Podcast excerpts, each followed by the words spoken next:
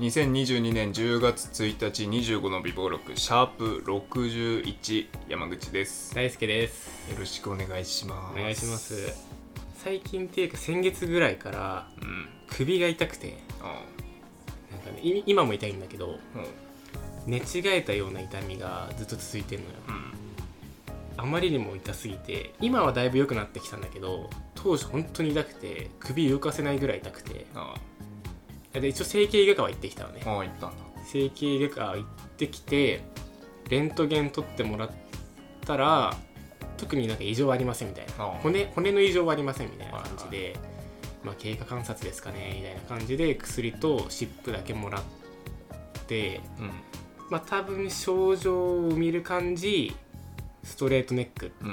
言われるやつ、そのスマホの見過ぎだったりとかパソコンの見過ぎとかで、首がちょっとなんか前に行くというか、でなんか負担がかかって首のあたりとか、 なんか肩のあたりが痛くなる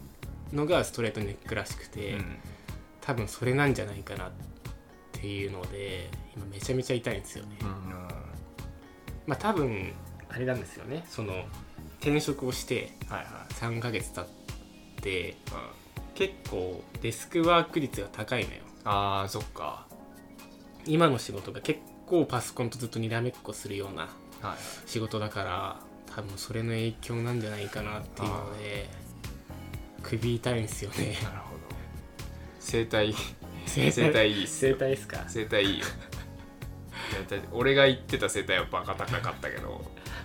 でそこ町の整体とかでいいところあるから行った方がいいんじゃない。くっさん腰だもんね、結構楽になるよ。そうマジで変わる。痛いっていうか、寝違えた感じ、寝違えたような痛みがずっと続く。俺もあるそれ。ある。いやなんか確かに言っていいんだよな。なんかねずっとね筋がねそう筋がねなんかねじれてるようなね気持ちなの。そう筋が痛いの。なんだこれみたいな。い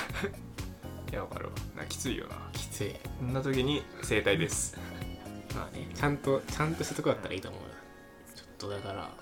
ね。ちょっとマジで体のメンテナンスはね、マジで行った方がいい。若くても。お便り行っていいですか。どうぞ。っていう感じでした。はい。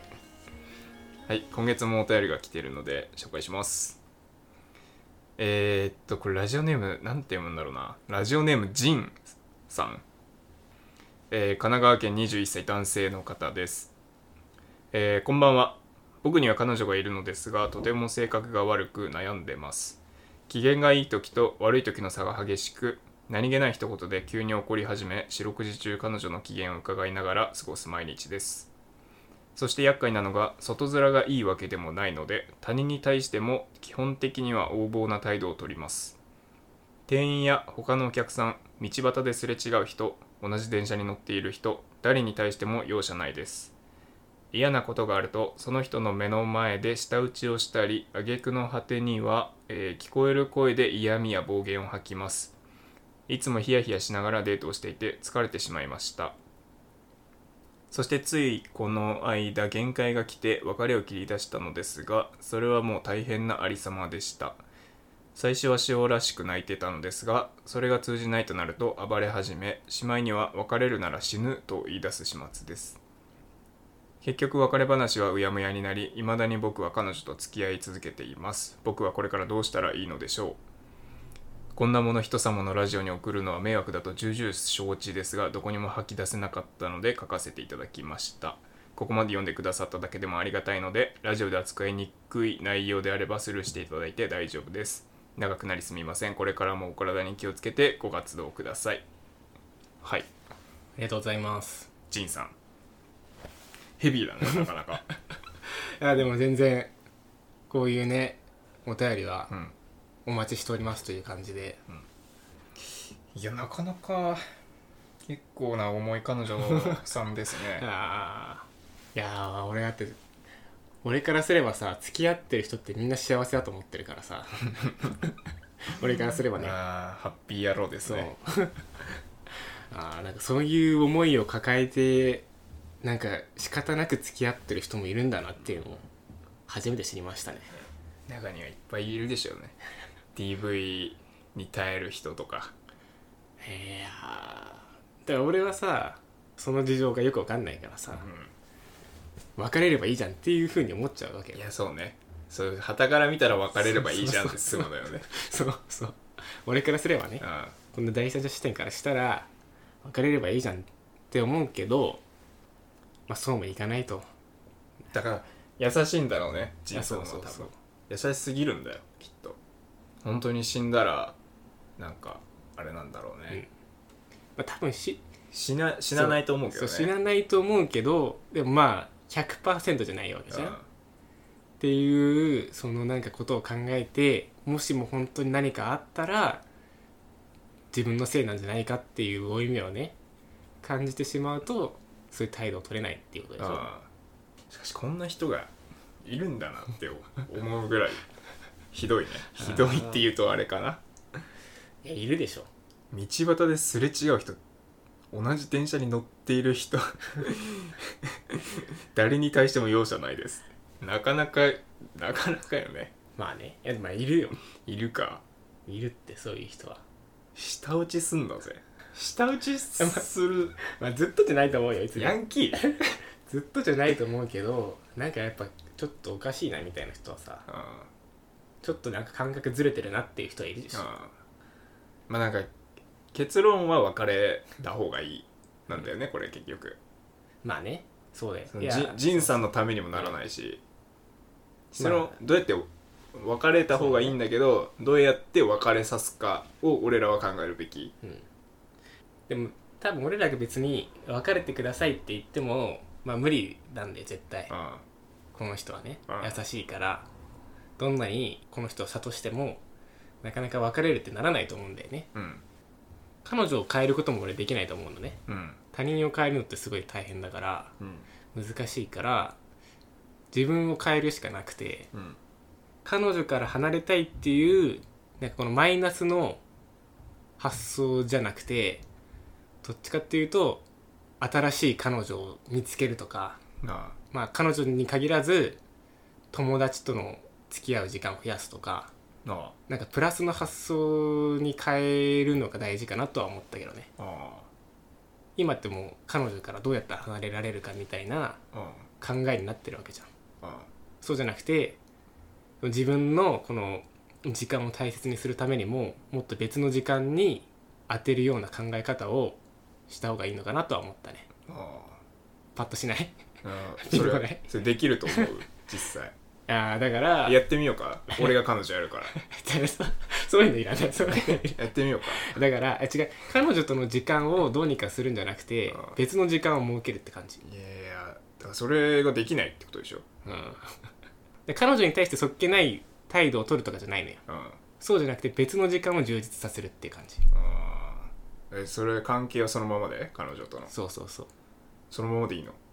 だから多分この人優しいから、うん、だそっちの態度取れないはずなのよ、うん、でも別のそのところに、例えば新しい出会いの場とかに行くとかね、うん、とか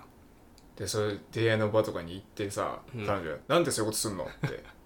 言われるわけじゃん私がいいのに、うん、みたいな。なんて言うのそれの時はそれはまあ謝るのじゃあ関係を続けていく。関係続けていく。でも続けていくけど徐々にね、徐々にだから自分のマインドを変えていくの。彼女を変えるんじゃなくて自分のマインドを変えていって、多分彼女に対して申し訳ないなとかっていう気持ちがあるからなかなか彼女を触れないと。でも自分の別の新しい依存先みたいな、新しい彼女でもいいし、友達でもいいし、趣味でもいいし、仕事でもいいし、何か自分の熱中できる依存先を見つけると、その彼女との時間をもったいないなっていうマインドに俺はなると思うんだよ。ああ、なるほどね。そのマインドになってからそっけない態度なり、そういう別れる方向への行動に移していくってこと？そうそうっていうのが自然とそうできるようになるってこと、ね、できるようになるんじゃないかなと思う。ああ、そういうことね。だから多分この人自身が変わらないとさ、多分難しいじゃん。でその変わるためにはなんか依存先を別で作る必要があるのかなとは思うけどね。っていうのが俺の解決法かな。でもそれ彼女が絶対言われるぜ途中でなんでゲームばっかりしてんの、ね、私ともっと遊んでよとか言われるよ絶対、うんうん、で言われた時にでもその人の中でゲームの比重を高くしていったらしていくしかない。なるほどね。でもだからまあそこでゲームの比重が高くならないんだったらまだマインドがいってないという、それはもう諦めるしかない。でも絶対無理じゃん、多分この人めっちゃ優しい人だから、うん、俺らがどんなにいや振り切ってくださいって言っても振り切れないところがあるから、うん、この人自身のマインドを変えていくための行動を俺は提案するね。あ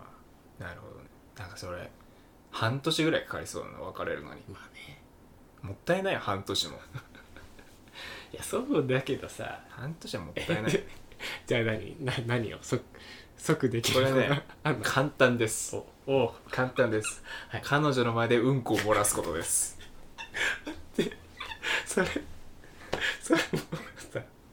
いやそうだ、俺もこの質問来た時それ思い出した。この質問来た時そのぐっさんの回答思い出したこれ、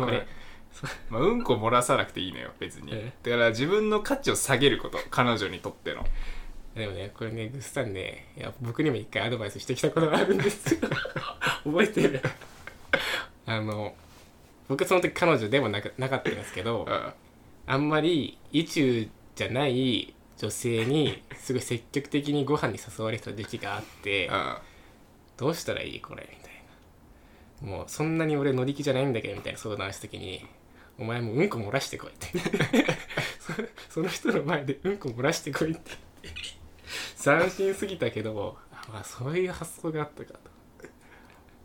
とこれ手っ取り早いですよ。手っ取り早い確かにだわ。ちょっとうんこを包み込んでくれる彼女だった場合はちょっと想定外だけど、多分この人は包み込んでくれないから、脱糞を別にうんこじゃなくてもいいの本当に、何かしらその自分が彼女にとってマイナスであるっていうことを見せつける。いやそれ最大の表現がうんこってことでしょ。そううんこいやうんこ漏らせるわけねえだろってうんこ漏らしてこいよ仁さんがうんこ漏らすって決意したら俺も漏らすじゃんどこで俺もうんこする彼女の前で、うん、リビングでご飯食べてる時にうんこ漏らす俺も仁さんがこれをやるならね、だからこれは俺との約束でいやだからまあでもこれは大げさなね、大げさなアドバイスをするとうんこを漏らすって話で、要はだから彼女の前で醜態を晒せっていう話でしょ。そうね。またあとは思ったのは、まあ、この彼女と同じようなことをしてみるとかね。ああ絶対そんな彼女理不尽だからさ絶対文句言ってくるに決まってる。だからもうそれをもう理不尽なこと言われたら理不尽で返すみたいな、もうわけわかんないこと言って、自分でも何言ってるかわかんないぐらいのわけわかんないこと言って、優しいからできないんですよ。できないかなんかね、でも俺分かるよこの人の感じね、すごいだ人に嫌われたくないみたいな。なるほど。そうはあると思うね絶対。そんな感じはするね、うん、嫌われたくない感情ね俺も分かるんだよね。じゃあだから誰にも嫌われない方法で別れるということですか、うん、のがベストってこと、うん、ってなるとじゃあこうしよう。で彼女とデートに行きました、はい、渋谷に行きました、はい、スクランブル交差点で引っかかりました、はい、あちょっと休憩しようっつって座るみたいなね路上に信号長いねって言って普通に道路に座るってなるほど、ね、そういうことやってみたら、はいはいはい、あと電車の中であ席空いてないねっつって床に座るっていうモラルの欠如だから、まあ、要はうんこ漏らすとモラル欠如パターン要はだからそれの最大限はうんこを漏らすってことでしょ、うん、ちょっと思ったのがさ、俺こういうこれ偏見ね、めちゃくちゃ偏見よ、うん、こういう女って絶対浮気してんだよな。あ、まあ、これは俺のこと何と言っても構いませんけど、はいはいはい、こういうやつは大体浮気するか別れてもすぐ仏の男見つけるから、うん、浮気ってかまあ要は自分勝手ってことでしょ。そう自分勝手、自分中心で回ってるから。そうだからね、本当にこういう人と関係を持つのはね、いいことが一個もないからね。だからね、本当にな、でもね、別れた方がいいよって言えば言うほど、いやでもなみたいな気持ちになるんだよね、こういうのって、うん、なるよ。で、別れた方がいいよ、いや無理だよ、無理、別れらんない、絶対。